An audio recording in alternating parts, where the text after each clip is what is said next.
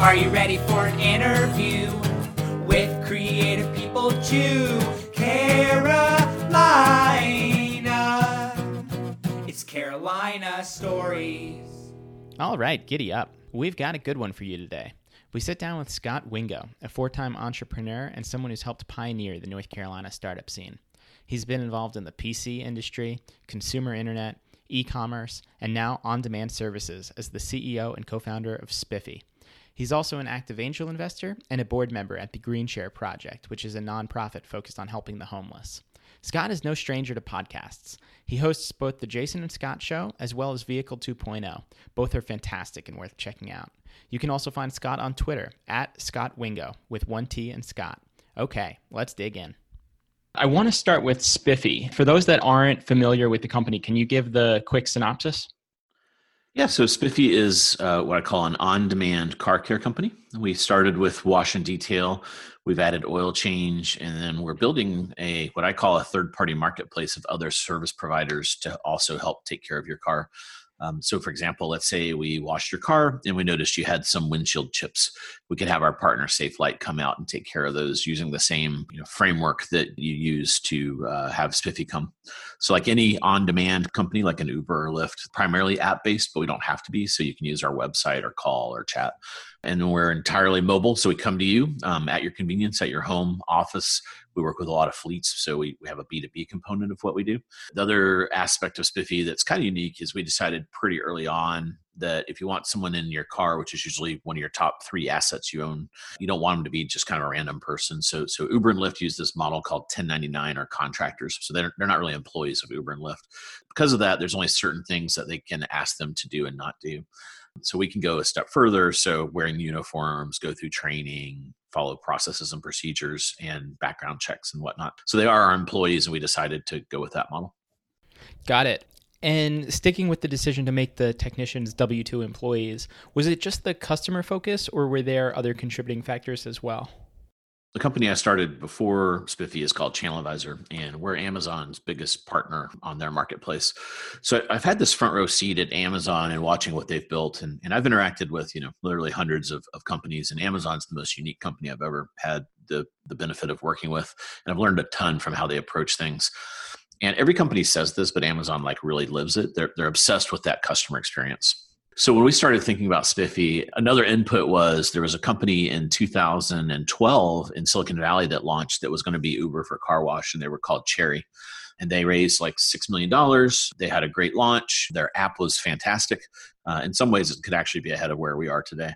But then the user experience fell apart because you know you would order, you'd go through this great ordering process, and then literally they did a 1099 model. So some random person would show up at your house kind of wearing a hoodie and jeans, uh, and they'd have a literal bucket and sponge and say, you know, hey Steve, I'm here to wash your car. Can I come in and get some water?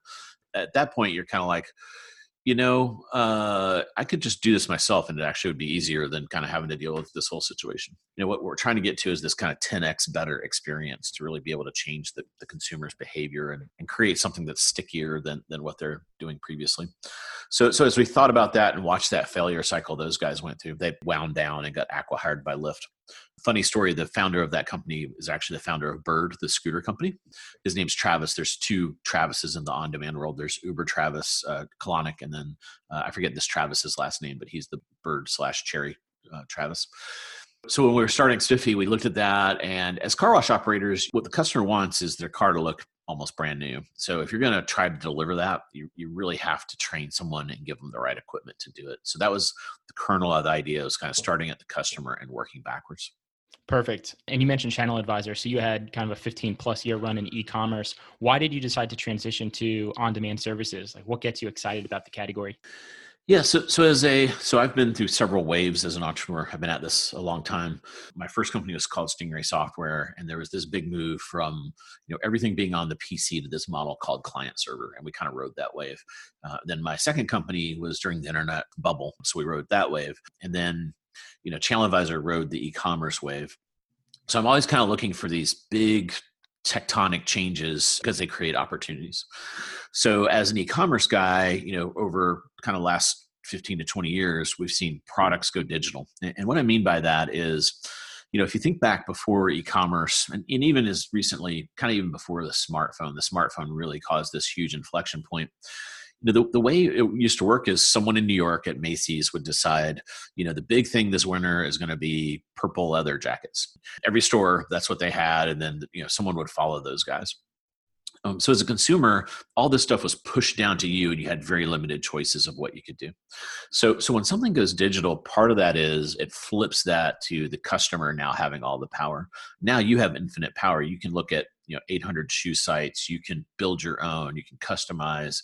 The selection goes up, um, and then other aspects of digital are obviously you can use your phone. You can get things faster, easier.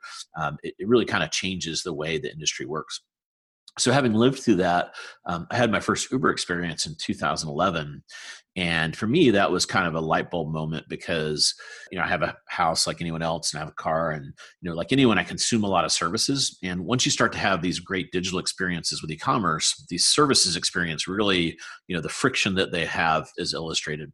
So the next time you know whenever you order a plumbing service or an electrician or anything like that you're just like oh my god i wish this was as easy as the starbucks app.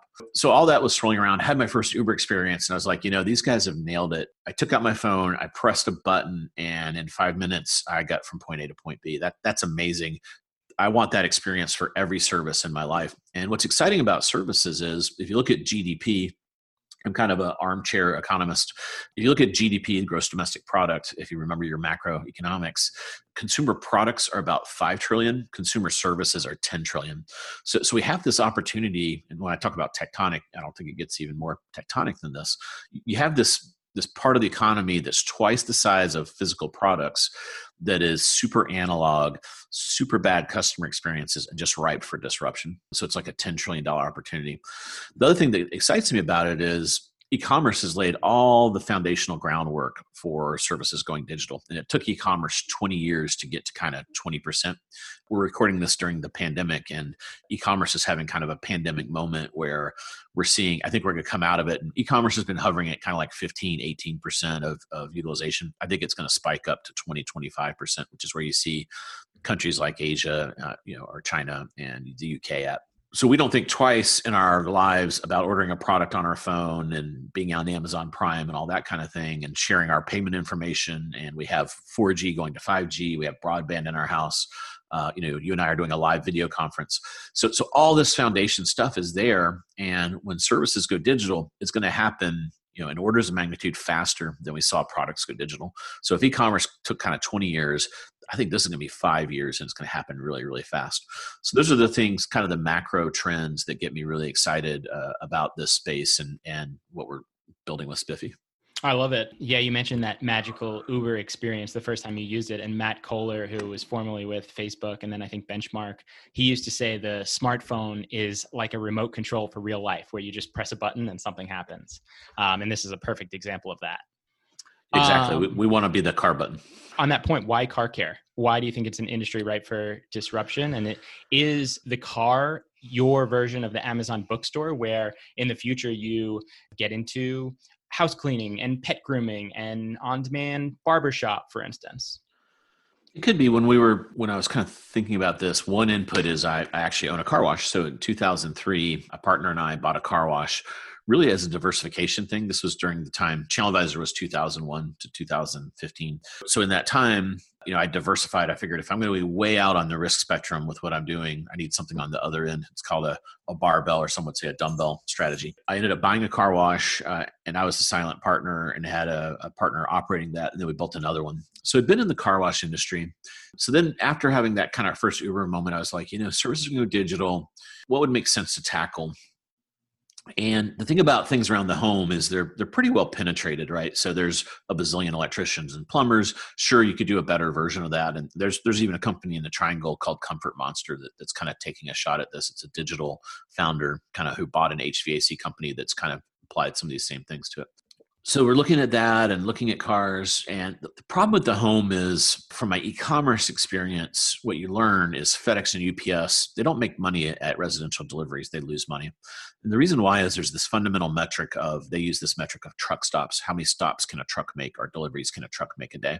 In a residential setting it's something like 50 or 60 in a b2b setting it's something like 200 effectively you know it, that's like the businesses they can get to. If you amplify it by the people in those businesses it's probably like they're effectively doing you know 2000 people deliveries or something like that. So so i kind of had that i was kind of like you know the home i'm not really sure about. So then we started thinking well with the car what's that going to look like? You know we, you kind of think it's going to be the home but maybe there's something else we can do there. So that's kind of how we landed on the car.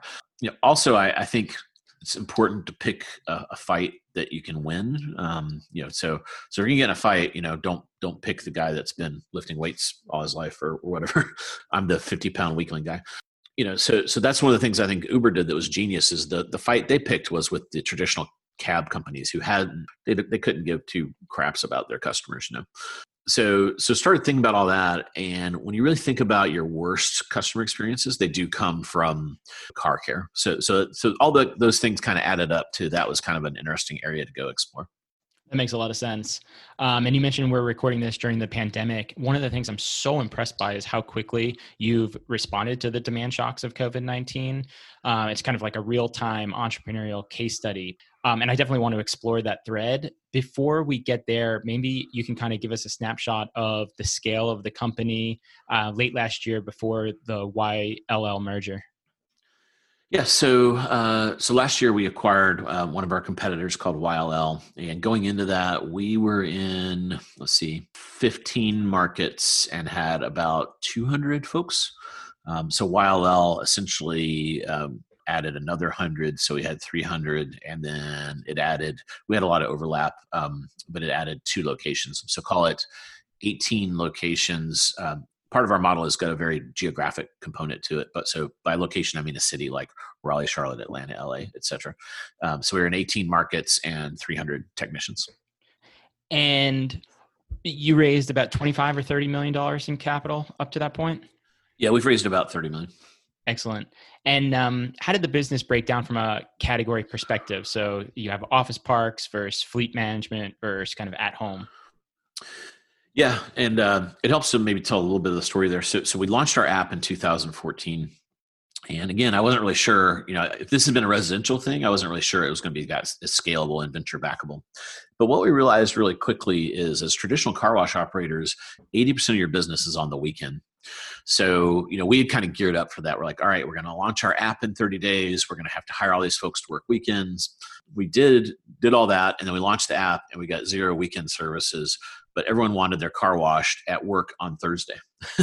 so, so it's kind of funny. This is why, you know, in, in startups, we talk about minimum viable products because you know what i've learned over and over again is you cannot predict consumer behavior. It's just unpredictable. So the faster you can get something out there and stop trying to predict and get data is way better than spending infinite time trying to guess what people are going to do. So we did that and that came back. And then you know entrepreneurial journey, journeys are roller coasters and we're like in a heck of a one on the pandemic side we'll talk about. But but here's an example of that roller coaster. So we're like okay this is really interesting. People really want their car washed while they're at work. Who knew? Um, and i view that as a huge positive because it means that we're you know at a physical car wash we're actually forcing them to do something they don't really want to do. You know their optimal is come to me at work and we're saying no come to us on the weekend. Sacrifice your family time. You know there's a lot of stuff associated with that. So we said okay well that's you know that's what they want. Then we started going to these office parks and invariably every one of them drove us away and essentially said we do not allow detailers on site so I had I had underestimated the negative connotation around traditional detailers. So what we heard over and over again from these office parks, um, they're managed by these companies called property management firms. So like JLL, CBRE, there's all these property management firms, and they they sometimes own the building, but mostly they're kind of like you know the policy and the managers and the leasing agents of the building. So what they said is we don't allow detailing because sketchy people in sketchy vans with no insurance and they create an environmental problem. So we had to go and knock down all those objections. Um, our initial Spiffy vans were white with a blue penguin, and what we learned is we had to get our brand as far away from those detailers as possible. So if you see one of our vans today, it is um, a blue van with kind of a more white penguin. So it, it like really is step order functions away from that look of a traditional detailer. And we we choose a van format that doesn't look like a box van number two is we, we get over the you know the sketchy thing with background checks and uniformed technicians that are trained. Insurance was easy to get over. We just got a, a policy that exceeded their their minimums. The hardest part was uh, environmental.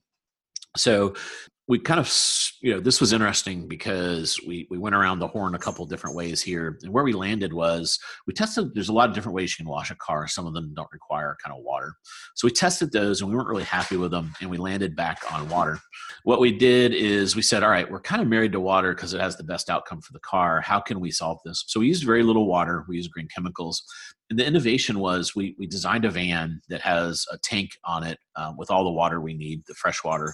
And what we do is we bring your vehicle to a mat. Uh, we developed this mat. So think of, you know, kind of like a tarp that you would drive your car on that has a lip to it. So it's like a little bathtub for your car. So we do the service on that mat. It catches all the runoff. We suck that water out of there, back up onto the truck into a separate dirty water vessel. And at the end of the day, we run all that water through a reclamation system. This is exactly what you do at a physical car wash. We just kind of adapted, we kind of hacked a mobile version of that, if you will so that got us into this office park channel which has been the largest way we get to consumers so we do residential still we do office park then we introduced oil change in 2017 and we'd done a little bit of fleet before then kind of rental car companies but oil change just really dramatically changed our business because what we discovered is these very large fleets have a huge oil change problem. You know, you need to change your oil every three and f- three to five thousand miles. As consumers, you're kind of like, ah, that's every like six to eight months, not a big deal. But when someone's driving a car, a rental car, you know, twelve hours a day, now you're doing it like every two weeks. So that's a lot of oil changes. the way the problem works is they have a mechanic on staff, but mechanics get paid 50 bucks an hour to be a certified mechanic. And the last thing you want someone like that working on is an oil change. So they end up not working on them themselves. They accumulate over time. Their software won't let them rent the cars out. So they just sit there. And then after kind of call it eight to 10 days, they start valeting them to a Jiffy Lube. So on average, these cars are sitting there 10 days and chewing up a bunch of labor to get back and forth to Jiffy Lube.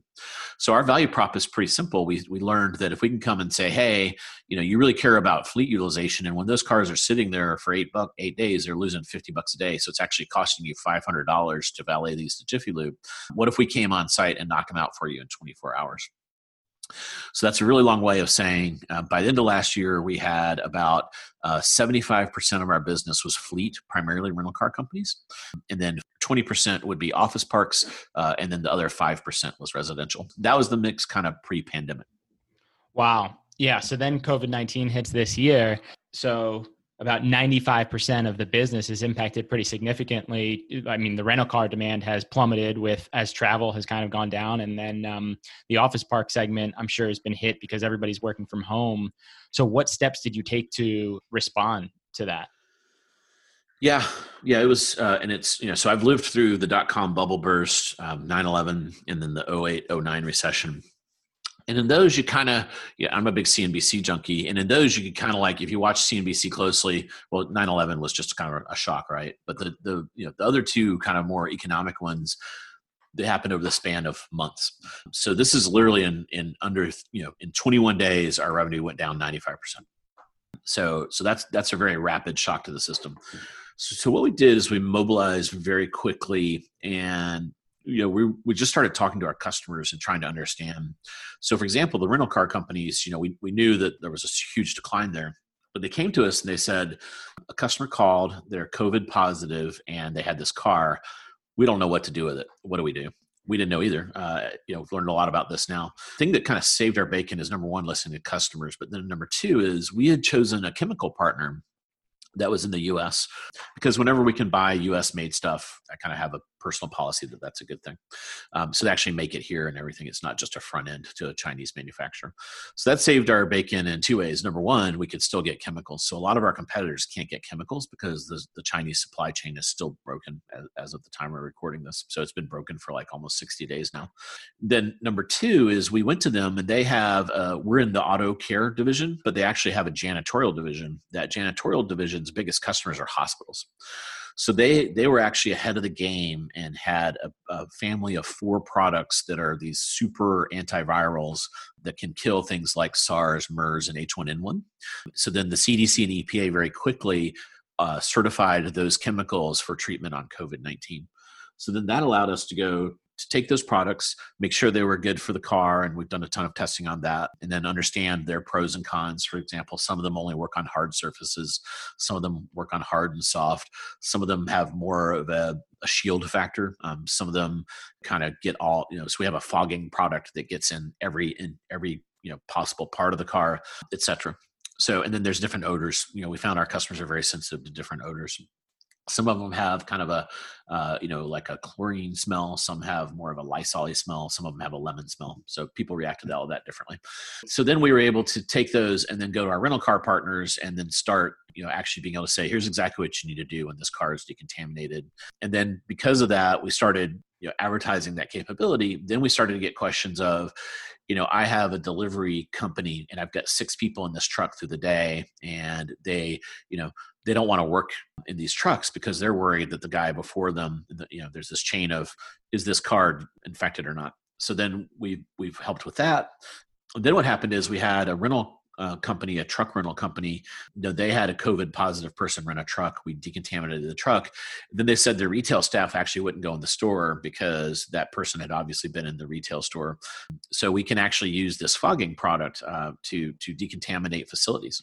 So we've added that line as well. The other thing we did is I mentioned we were in 18 cities. Five of those we had our full offering, the consumer offerings, office park and residential, as well as fleet. And then fleet was so popular, the next kind of 12 or 13 cities, uh, we only did fleet stuff. So one of the big levers we pulled when the pandemic came is we kind of said, well, if fleet's going to go down 95%, residential is, is going to be where we have to really focus. We're going to add residential to those 17 markets. So we, so we did that very, very quickly. That was kind of essentially a bunch of all nighters to do that in, in a span of two weeks. We'd previously thought that would be kind of a six month thing with this very progressive rollout, but we just kind of pulled the lever as hard as we could on that. So those are some of the steps we took to remediate the impact of, of the pandemic. You know, we haven't 100% remediated it. So you know, I think if we did nothing, we'd be down 95%. We're down about 65%. And it seems like we've bottomed out. And I, I'm optimistic that some of these things will start to, you know, you know the next stop would be hopefully we could be down 50% and then 40 and 30 and, and get back to where we were before and so in early March, you also announced a strategic investment from Shell. Was that timing coincidental, or did you have a sense that the fundraising environment may change and you wanted to kind of boost liquidity? it was kind of coincidental. So um, it was also like on the you know randomly it was on the day that oil kind of tanked. So so that was kind of bad timing. So so big companies move very slow. So we had done a round in June of last year, led by Tribeca.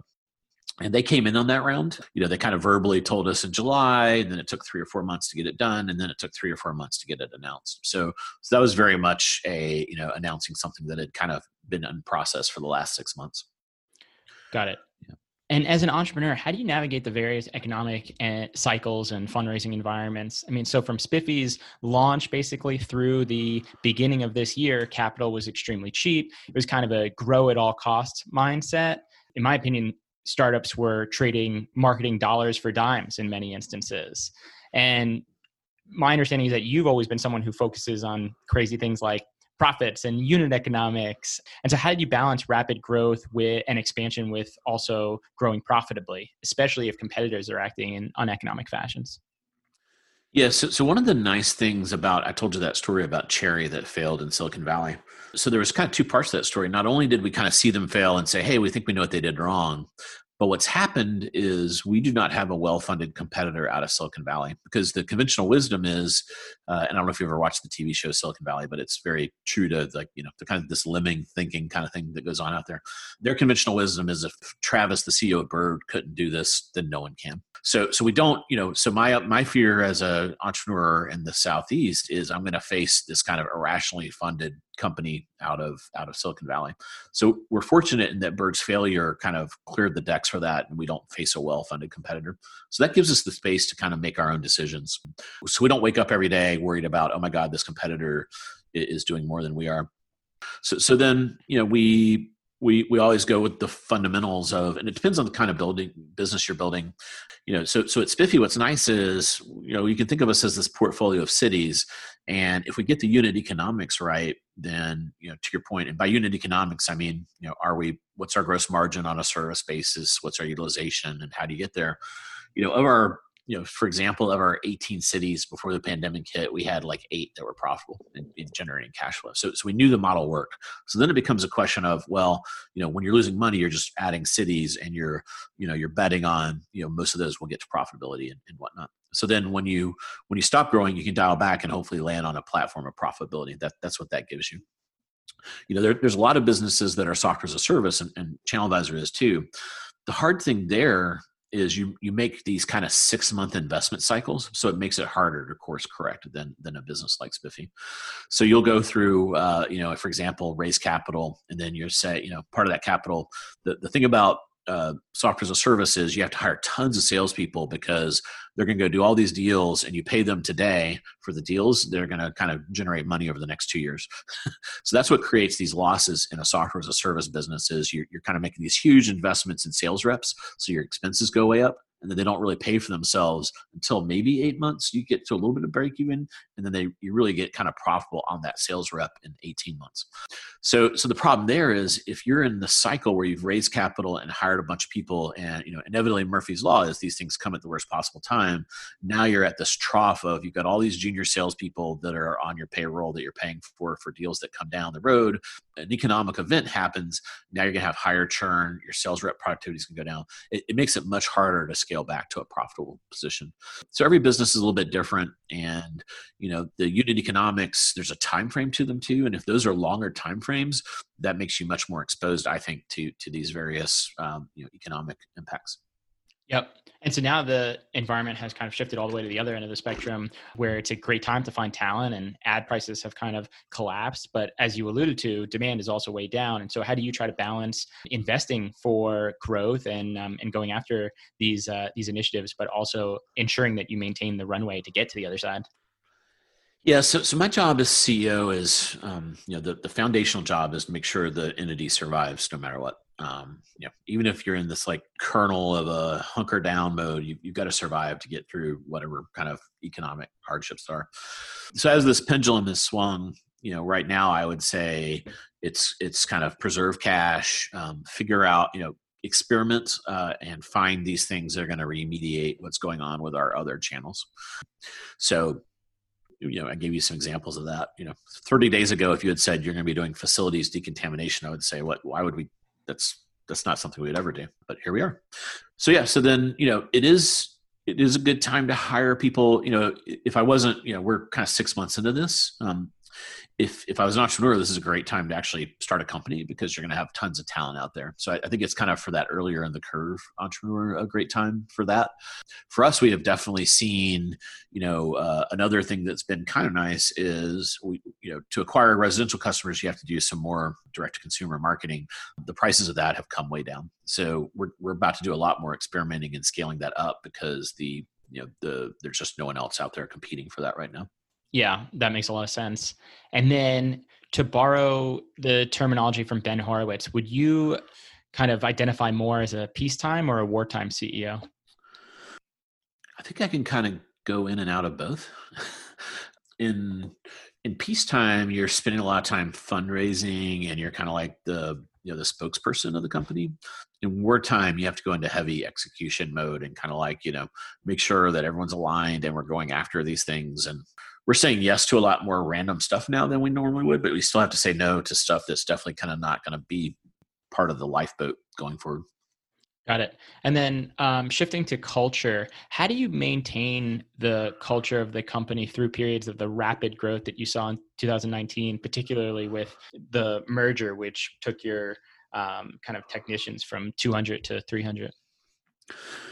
Yeah, culture is one of those really tricky things where, so so as a you know I have an engineering background um, and I have kind of a ironic sense of humor, if you will. So one of my favorite movies is Office Space, and you know I was an intern at, at a company called NCR, and you get your badge and it has their their principles on it. You know, and it's like don't lie, don't steal, and you know somewhere in there it's like think about the customer well you know that we're so far removed from our customer i had like first of all my my kind of my smart alecky thing was like why are we hiring people that steal and lie? You know why why does that have to be part of our values? You know where are we finding these people? So so what i found is you know there's this kind of cheesy aspect of putting these things in writing and, and i i try to do it more by by leading by example So the way we've we've captured a lot of that is really in the people. So so the the people are your emissaries on culture, and that's really what sets the tone. You can write a bazillion things and have a lot of cute acronyms and those kinds of things, um, and it's really not going to change the behavior of folks. And if anything, it'll actually kind of swing it the other way. Um, they'll many times they'll use that kind of stuff against you, if you will. So so that's been a large part of it. So when we've opened up different areas you know what you find is there's always people in the company that are like you know hey uh, I've always wanted to live in Las Vegas and I'd love to, you know, move from North Carolina to Las Vegas. You're like, wow, that's, you know, not something I want to do, but, you know, more power to you. We'd love for you to go do that.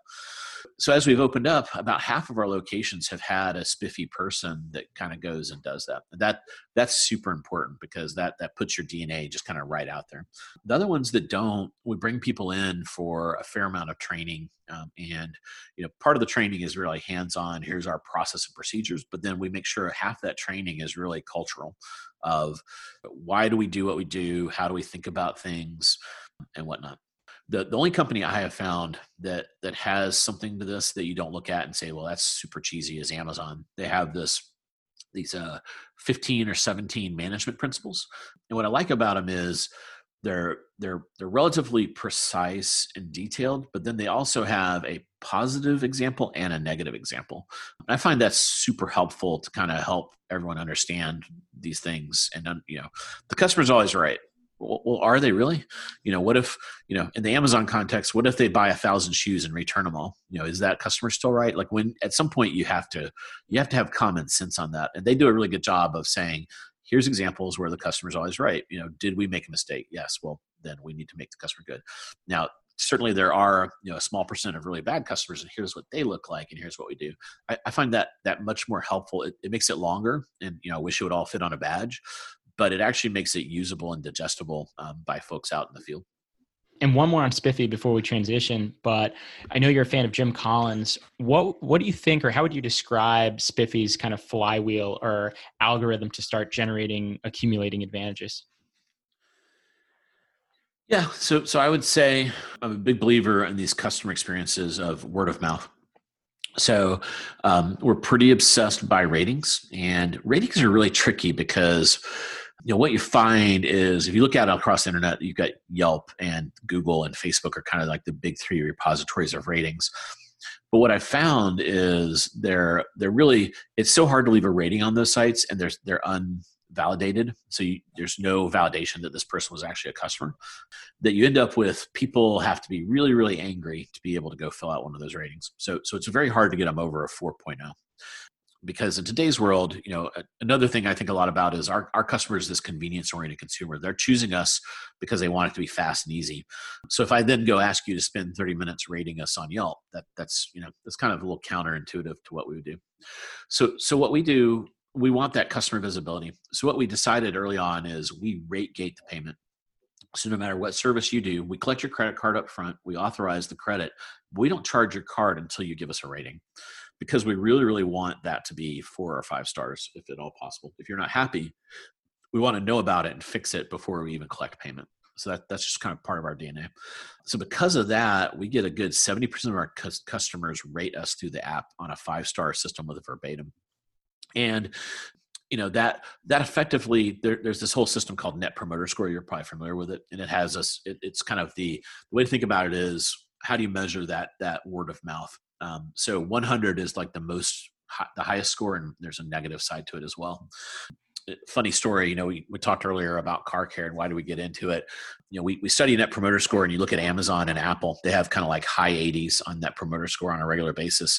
So then I was like, well, I wonder what like Jiffy Lube's net promoter score is. It's like minus 80 blended um, and then females it's like minus 95 it's like literally i never researched the other end of the spectrum of net promoter score but that's where kind of traditional car care lives. So so uh, again hopefully we've picked a fight we can we can win. So so we take those ratings we get this really rich rating data um, which is awesome and then that gives us uh, you know when we translate that to a net promoter score you know we're, we're in that kind of high 80s so that's a very long answer to saying if we can really delight our customer then we don't have to do any marketing because the word of mouth. So that's part of the flywheel is you know get customers make them crazy happy and then they'll bring more customers.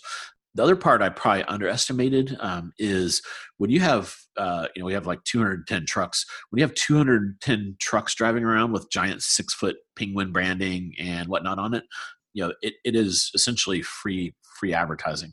Um, so we get a lot of this kind of pickup business from that. And then the third one is uh, I, I, don't know if you have a significant other, but let's say you went to work, got your car cleaned at work, and came home. Your significant other is going to be like, wait a minute, you know, I you know, now my car looks like trash and you have a new car. I, am going to have Spiffy come out this weekend. So I call that pin action. So when we're in these office parks doing a lot of this work, it causes these at home services kind of for free uh, because everyone's spouse or girlfriend or whatever, you know, they, uh, they're like, I want a car wash as well. So if I was going to draw that, there's kind of like three things that happen there. So great word of mouth, the trucks drive a lot of kind of the flywheel, uh, and then also this kind of knock on effect out of the office parks. I love it. Well, we've talked a little bit about Amazon so far, and they're obviously extremely dominant. You've been following them closely for 20 plus years. I think they have something like 40 or 50% of e-commerce share in the US. Um, but history is filled with technology companies that were dominant until they weren't anymore. Um, so I want to explore a hypothetical pre-mortem. I mean, if you uh, and let's focus on the retail side of things. So assume AWS was spun off. But if you had to paint a scenario over the next five or ten years where Amazon loses its way from a competitive standpoint and the moat erodes a bit? Or how would you go about that? Yeah, it's really tricky because Jeff Bezos is a big reader of Clay Christensen's Innovator Dilemma book, right? So, so he's actually baked into their culture that that won't happen. So, so a prime example, uh, a good example, I won't use the word prime. a, a, good example is Amazon was the largest book seller, um, and then they decided to do ebooks. That's you know no other company would do that um, because just that's the innovator's dilemma, right? This is why Barnes and Noble didn't do ebooks until they kind of like had to. But the counter example of that is you say, look, here's a better user experience. We have to admit that, and then if we're we're the first there, then that's the right thing for the customer versus protecting our business model. So it's hard for me to come up with an example because what would have to happen is there had to be a better customer experience of some kind that Amazon didn't adapt to. And and so I do think there are examples of better customer experiences, but the thing is Amazon adapts to them very quickly. So that that's going to be the trick is it would have to be under the radar enough that Amazon wouldn't see it um, and then it would catch them you know it'd have to be too late for them to catch up. So that too late part's tricky too because when you have a trillion dollar you know they're a trillion dollar company now it's very hard for anything to be kind of out of their reach. Yeah. so so some examples though there are examples of this. So uh, probably the best example example one of my favorite ones is zappos you know. So so zappos essentially said look you know we're going to go build a better shoe. We're going to really focus on shoes. We're not going to be the cheapest but we're going to have the best selection and the best return policy. And that was a better customer experience. And zappos got to about a, I think a 200 million dollar return rate or, a run rate and then amazon bought them Another good example uh, is diapers.com, where they they discovered you know that you know it, when you when you have a, a little kid, uh, it's essentially the diapers element's interesting, but it's really the subscription model. Um, they really kind of nailed subscriptions before Amazon got it. And they realized it was a better user experience. And then Amazon just like pummeled them over the years and ultimately bought them because they were just smashing them in the face over and over again, um, driving down the price. So, so those are examples of companies that have kind of been able to compete with Amazon.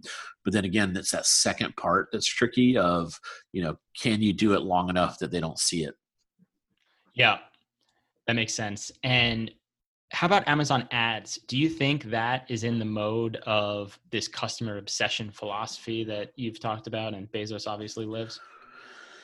Yeah, it's a little tricky. So so what's really interesting is if you think theoretically about a marketplace, you know, what what do customers want? They want selection and value. So the Amazon marketplace is designed to highlight low prices well, well, it's interesting. So let's compare it to Google. Google's an ad model. If you go over to Google Shopping, you'll realize it's not a really great experience because what happens is the people that you know over there, you're looking at who can pay the most for ads. Well, the people that can pay the most for ads have the most margin in their product, and therefore, by definition, not the lowest prices. So you'll go to Google and you'll see like you know um, I don't know, Macy, you know, pick on anybody, and you'll be like, yeah, you know, that just doesn't feel like the best kind of offer for that product. And then you see some like really random stuff, and you're like, that feels fraudulent. and you know, so so one of the innovations in the Amazon model around advertising is they do have this rule that you can't be you can't advertise the product unless you own the buy box.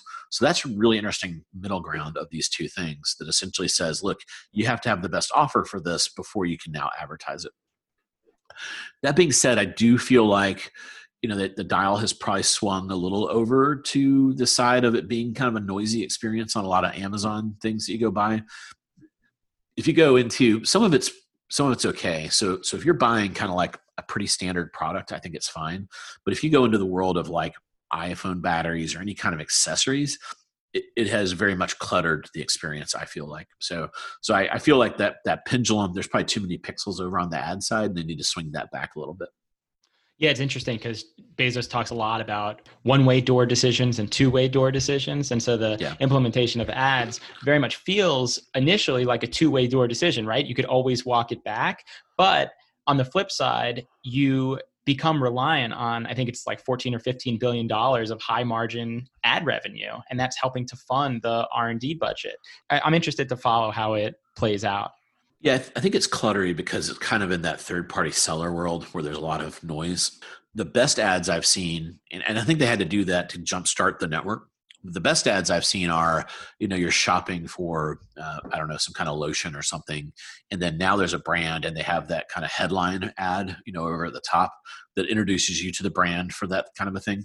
That feels like really good context as a user. It's kind of educational. Hey, I didn't know about this brand and it, it's not just kind of like integrated in the search results.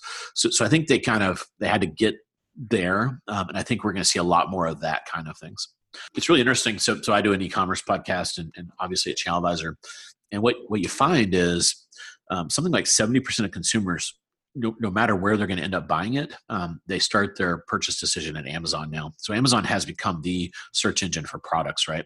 Um, and it's because of the rich catalog, the reviews, and that kind of thing so we have customers. There's a famous one um, that's in uh, let's see, it's called Dorel Juvenile. They own all the the car seat companies like Graco and Co- Cosco and these kinds of things. They did an experiment where they they kind of took all their brand dollars out of TV and everything and just put on Amazon, and they could actually measure downstream at Walmart and Costco the impact of those Amazon ads. So so I think brand advertisers haven't really discovered the full power of the Amazon thing. I think right now in their minds, it's driving Amazon sales. And I think Amazon ultimately will get really smart at, at, at helping people understand that no, you can actually drive downstream. Yes, it drives Amazon. Yes, it drives other online and it drives brick and mortar sales of your product. Wow. So yeah, I think, I think that's where it's going to get to. And that's not going to be nearly as spammy as, you know, hey, look at my crappy iPhone case kind of thing. Right.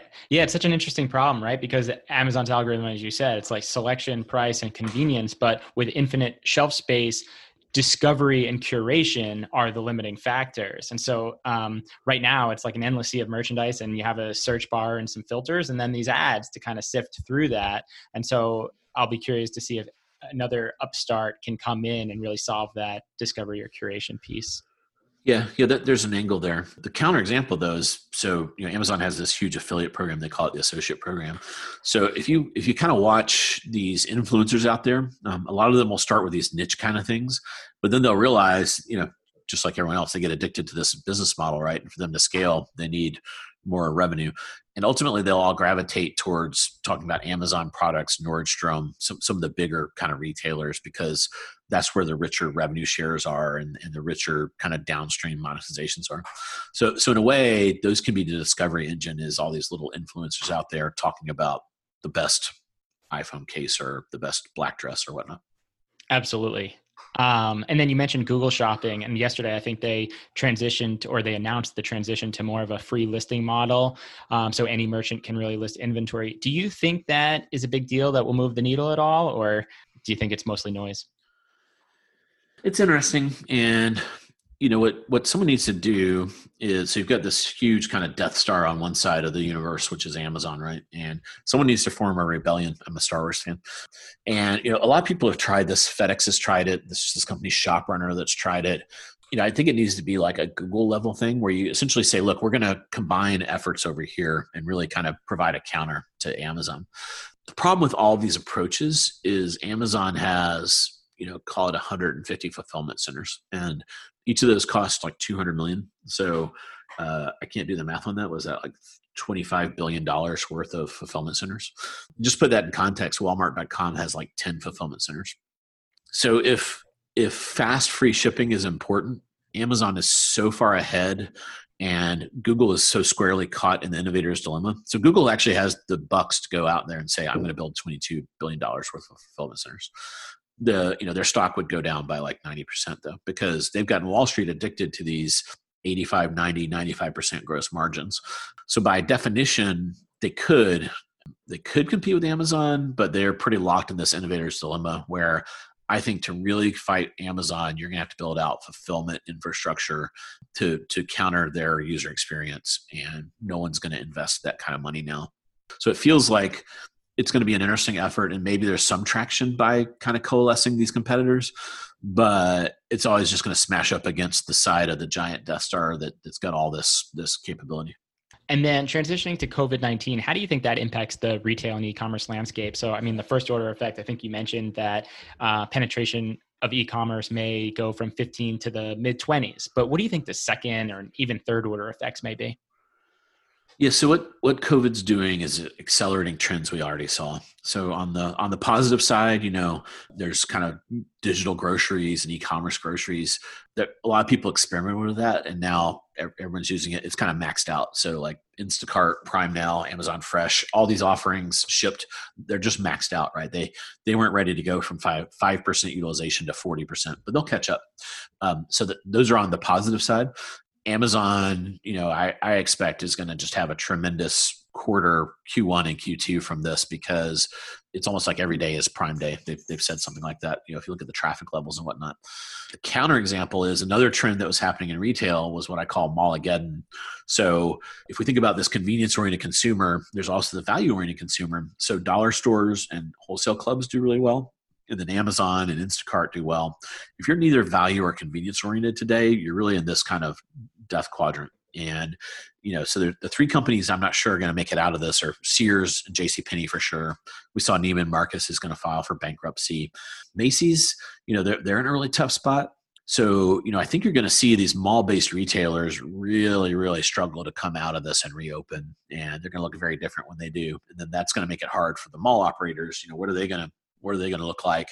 It, it's going to be really interesting to see what happens to malls over time. I, I think I think that death quadrant is is really accelerated, and we're going to see some really big failures this year. Got it. And then transitioning to podcasting. So you mentioned you do the Jason and Scot show, and I think you've been doing it since late 2015. And you also have been doing the Vehicle 2.0 podcast.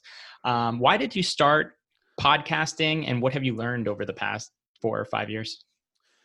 Yeah, I you know I've always enjoyed doing thought leadership because it's a fun problem to me to be able to take something pretty complex and be able to you have to really understand it really well to then articulate it and simplify it back out. So so you know the way I would do that before 2015 is uh, a lot of um, blog posts and those kinds of things. Well, when ChannelAdvisor went public, writing a blog went from fun to like a total hassle because you know now you've got IR, PR, HR, you know 800 people have to chime in and by the time you write it you know six weeks have gone by and it, it's it's no fun just to be able to blast your thoughts out there. So podcasting was kind of a good escape because and, and also i think people don't read long form content anymore. So it was kind of a good time to pivot to something that was less cumbersome and and more more easy to put out there. So the, the way it worked is uh, my my podcast partner Jason Goldberg and I were on a board of Shop.org together, and after these meetings, we would go grab a beer or dinner, um, and I would learn a ton from him because he's like an omni-channel guy and he does payments and i don't get involved in those worlds. I'm over on the marketplace side and he would say explain to me you know how this amazon ad system works. And so, so we'd learned so much from each other because we were in the same space but in different enough areas. And i made an offhand comment. I was like you know we should do a podcast on this because you know i feel like we should capture all this stuff that that, that we're both learning. And then like you know two days later he called and was like i got all this stuff. We're going to launch a podcast. And so we've been doing it for five years ever since then. So the moral of that story is be careful what you kind of throw out there as an idea because it, it can kind of come back to to be a long term investment. Hundred percent. Yeah, but seriously, we really enjoy it. We do it weekly, and you know we have a lot of guests like you're doing. We do a lot of news. There's the good news is that you know between e-commerce, retail, and Amazon, there's never a shortage of things to talk about. If, if anything, we could we could like triple the frequency and still have plenty to cover. So so that's the hard thing is kind of finding time to do it at least an hour a week. Yep. And then you also mentioned um, taking ChannelAdvisor public and some of the uh, kind of downsides to being a public company. There's, it's been well documented that the number of public companies in the U.S. has kind of been on a decline, particularly in the small and micro cap space over the past 20 years. There's more access to private capital in terms of late stage venture, growth equity, private equity, et cetera, and then also increased regulations with Sarbanes Oxley. Um, what have you learned, or like what have you learned? I guess being the CEO for a couple years and then being in a board role of a small cap public company. Yeah, there, there's pros and cons. You know, so the pro is you raise money. So I think we raised um, 50 to 60 million in our IPO, and then another like 30 or 40 in the um, in the, the second offering. So you know that that's the good side. Um, there, there's a lot of shareholders that are a lot of fun to talk to. So there's you know when when you look at who invest in public companies, you have kind of a, several buckets. You have kind of these these mutual funds which are typically long only, uh, so they're, they're not going to be shorting your stock. And then you have hedge funds. And, you know, so I always enjoyed the mutual fund folks because they really want to understand the business. They want to talk about trends and then they're going to, you know, if they, you know, if it fits, they're going to buy and hold for five years. You're going to have a relationship. It's a lot like the VC kind of a thing in a, in a way. And then, um, then the hedge funds, you know, a lot of them are, are great folks too, but then there's this kind of like, you know, 5% of those guys that are, they're always just trying to kind of get over on you. And, you know, and I always thought, you know, okay, they're going to go after, you know, again, I'm a CNBC junkie. So you see these guys, Carl Icahn, you know, he's going to go into this company and he's going to go into eBay and tell them that PayPal has to come out. I always thought that they would pick on those kind of mega cap kind of companies but there's this group of hedge funds that love to pick on smaller companies. And there's you know the, the thing i never realized is so they're they're kind of trying to make get you to make a mistake kind of like we all know about fake news now you know where they'll just like get you to say something and cut it off or there's a million different ways you can do this. So there's that. So when you're talking to them you're like always on edge that there's a trap. Uh, but then the other thing they do that i would not have guessed uh, as an outsider until i was in the middle of it is so, so every company has to go through this quiet period. So there's these rules about, you know, once you know, so for example, ChannelAdvisor's in a quiet period now because I think they announced their results in like early May, um, but they obviously know the results of the first quarter. So that's the quiet period, and you're not supposed to go out and talk about anything. Well, all the hedge funds know this. So what they'll do is, in that quiet period, they'll put out some accusation about you, or they'll do something even lighter weight. Like uh, there's this one group that what they do is they organize these customer calls. What they'll do is they'll go find every unhappy customer you've ever had. You know, let's say you have 3,000 customers and there's five that are unhappy. They'll get them all on a conference call and it'll just be like this hammering away that your company's terrible, you suck, uh, etc. And then there's no way you can really respond to that in this quiet period. So what they'll do is they'll put a short on your stock. They'll run this. This is all legal, which always surprises me. they'll they'll put a short on your stock. They'll run this con- conference call and this whole anti PR campaign, they'll drive down your stock during this quiet period, and you're just sitting there like unable to respond to it. And then by the time you can, they're out and they've kind of executed their strategy. But you know, they've made all their money, which is great for them, but they've kind of destroyed your brand. So someone that builds something like going through that cycle after cycle is just like, whew, it's, it's kind of pretty painful to be the CEO of a public company, you're just going to have to allocate a big chunk of your time talking to those shareholders and these analysts, and you know there, there's just an amount, immense amount of time spent on that, and and I love to spend my time talking to customers and building stuff. So so it's really it was really kind of more of the stage of the company thing than being a public company. But there's there's some negatives there that I, I was kind of shocked by. Yep, and go, having gone through that experience, and then putting on an, an, investor hat, what would be some of your favorite questions to ask management teams? So one of the traps of being a public company is it, it does create this short-term thinking. So i like asking people longer term questions to see how they're thinking about things like over a uh, you know it doesn't have to be 10 years but over a two to five year period. And you know to me when i invest in public companies I'm taking that long term approach, um, and I'm I'm not a day trader. I'm not looking for you know, oh my God, this drug just went to the FDA. I'm going to make thirty percent one day and then be in and out, or I'm going to go short. Or where I've made the most of my money uh, in the stock market is kind of saying, yeah, I could see that you know over the next five years that that's not going to change. Like I bought the Google IPO, and you still so, own it? So I, I, uh, I do, yeah, yeah. It's been Excellent. Good, I yeah, I can't remember 20x or something. Wow. yeah, yeah. I didn't. Uh, I wish I invested more. Um, but hindsight's 2020. Yeah. So I'm, I, I'm a long-term thinker, so I like folks that can answer those long-term kind of questions. And, and you, you know, it's actually increasingly hard to find um, public companies that that talk about that. Yeah, I think it also creates an opportunity though, because so few investors are focused on anything but next quarter's earnings. Yeah. Um, I want to shift a little bit. Uh, you've talked previously about how you're an introvert, and you've tried to step out of that kind of comfort comfort zone and develop skill sets in presenting and persuasion and storytelling. I mean, aside from just increasing the reps, what are some tactics or advice that you can give me to improve those in those areas? Yeah, public speaking is probably the best one because it's so far out there. Yeah. so as an introvert, like I can handle one-on-one conversations, so so that's fine, right? Uh, and then you know, the public speaking is just kind of like such a hard thing to do. If you just do it over and over again and you get good at it, then then you you kind of that totally helps you get over the whole introvert thing. So the extent you can do some public speaking, that's good. There's actually this group Toastmasters so there's some kind of i haven't done it but there's a cycle where you go and people present like some percentage of the people present and then you have a prompt for the next time. And then it's all positive feedback which is good. So you know you're in kind of a safe safe area. So i think that would be a really good way because then a lot of people are like all right you want me to do more public speaking? Well how do i how do i do that? Yeah that toastmasters thing is a good programmatic way to do it. Very cool um, so now let's transition to the research triangle area. So I think you did your master's at NC State and you're wearing the gear now. Um, and that was kind of in the 90, 91 time frame. And then um, after a short stint in the Northeast, you moved back kind of in the mid 90s. So what do you love about the triangle and why have you decided to make it home for the past 25 years?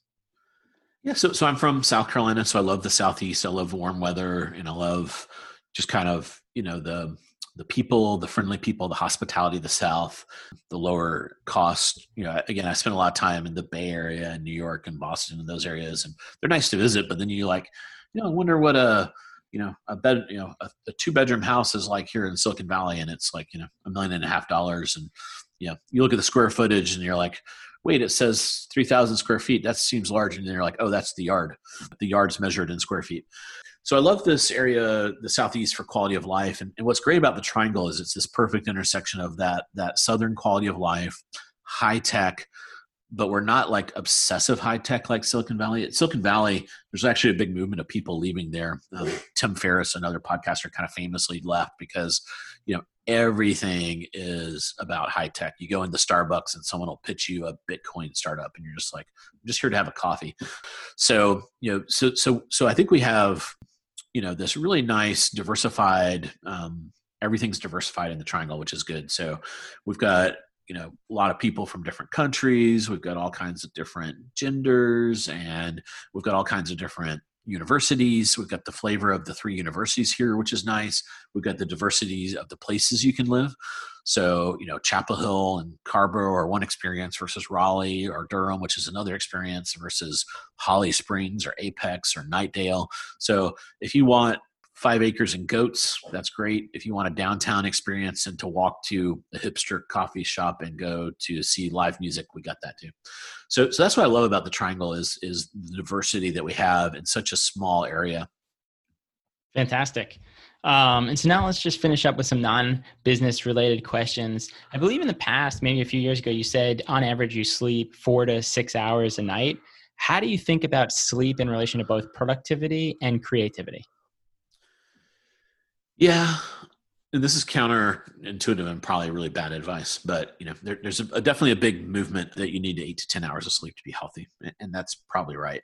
But the way I've always viewed the world is you only have so many hours, and when you're sleeping, you're super unproductive. So, so for that reason, I kind of hate sleep. It's just kind of a necessary evil. So I've I've kind of chewed away at minimizing it over time. Um, it's probably super unhealthy, and again, I don't recommend it to, to listeners. But what's cool about it is it does allow you to you know, it almost feels like you're you're living two lives because you know there'll be this chunk of time, and then you know people always say, "How do you do all this stuff?" Well, it's because I just sleep less, and I have I can do a full time job, some some side stuff, and a podcast. Uh, if I didn't do all that, then you know all I could do is my full time job. So so it is a way to kind of squeeze more out of out of your day. Yeah, absolutely. It's something I'm struggling with. One, like the health aspect, but two, I think when I get more sleep, I'm more creative. But there is that productivity aspect where I'm losing hours in the day. Yeah. Also, I think your dad was a startup guy, which is one of the reasons why you gravitated towards that industry. How did you approach um, this with your kids? Did you steer them towards or away from entrepreneurship? Yeah. So, um, so my dad was an entrepreneur, and um, he did a carpet inventory system. So it was kind of interesting. He had developed it. He did some consulting and developed it for a customer, and then sold it. And then ultimately sold it to DuPont. It's kind of funny. I didn't think I wanted to go into entrepreneurship until I had a boss, and I was kind of like, this this kind of sucks. you know, this guy's making some really bad decisions, and he's a terrible manager. And wow, uh, I think I could do better myself. Um, so there's a little bit of an arrogance, ego thing there, I guess, that, that comes along with that. So, you know, I think what's important with my kids is I want them to find their own path. And if it's entrepreneurship, that's great. And if not, then I totally understand it. You know, the good news is there's there's a lot more cool places to work than there were when I came out of school. When I came out of school, it was like IBM, Motorola, and that was kind of like you know there's like three or four big companies, and that was it. But now, you know, if you went to work at Amazon, that's going to be, you know, or Google or any of these other companies, that's going to be, you know, a really good experience also, even compared to maybe even a startup. So, so I think there's this really good set of experiences now for folks that even do have an entrepreneurial mindset that aren't as stark as, you know, selling your soul to this big company for the rest of your life or going out on your own uh, right out of school. So I think there's a lot of good areas in between. Whereas when I graduated, those were kind of like the two offerings. Yeah. And then you're also a voracious reader, and I think your mom was a librarian. How have you tried to instill a love of reading in your kids? Yeah, what in my mind, what stamps out a love of reading is um, kind of all these uh, over analysis of of things. So, so when I, you know, whenever you read a book and then like you had to go to English class and they're like, you know, but what's really happening? You're just like, you know, this is a story I saw. I didn't see all that other stuff. Um, in a way, it kind of like is frustrating because you're, you know, I never saw all those hidden meanings that you know when this guy got rained on, it was a baptism. I'm just like, well, what was just rain? Um, so so we've we've tried to kind of like have a healthy healthy you know keep it light and easy. You know, this isn't you know analyzing you know uh, of mice and men and that kind of thing. They'll get that at school. So, you know, the good news is there's so much really good fiction out that kids love. Like the Harry Potter series has been a huge gateway into reading for, for so many kids. Um, and then there's like the Rick Riordan series. There's, there's a lot of really good series now. And series is a great way to get you addicted, um, and it kind of ties in with binge. You know, this kind of binge culture of binge watching something. If they can kind of really get into something, then then that's a good way to get them going. Fantastic. Well, that's a great place to start to wrap up. Scott, I really enjoyed this conversation. Um, thank you for all the time this morning. Thanks for all the generosity, kind of sharing your insights and ideas. And I also want to thank you for everything you do for the North Carolina startup ecosystem. You've kind of paved the way for a whole bunch of entrepreneurs, and then you also give all of us introverts hope. So, one more question before we go What is your favorite restaurant in the Triangle area? So you know, another awesome thing about the Triangle is we have so many choices. Um, I live in Raleigh, so so I'm kind of biased towards the Raleigh ones. Although Durham and Chapel Hill have great restaurants, also it's just they're a little further away, so I don't get to them as much. So I would say um, our, our current favorite is Garland uh, in Raleigh. So it's this kind of interesting. Uh, the lady that started is uh, of Indian descent, uh, and then she's also a rock star, which is kind of cool. So she's a, a rocker uh, restaurateur, so that's a nice combo. Um, so it has a really cool vibe, and then just the you know she does this kind of cool fusion stuff with with different things that you wouldn't think you would like. Like they have uh, this cauliflower that's to die for, and I'm not a huge cauliflower guy. And then they have a lot of other Indian style meals, but with kind of an American Asian bent to them that are really fascinating. That sounds amazing. I'll definitely check that out. Yeah, when we can go back to restaurants, we'll we'll have to get out there. Excellent. Well, we'll leave it there. Thanks so much, Scott. Thanks for having me, Steve, and thanks everyone for listening. Carolina stories. And that's a wrap. As always, you can find me on Twitter at SVafier or on LinkedIn. I'll be back soon with some new episodes in the weeks ahead. Have a great week.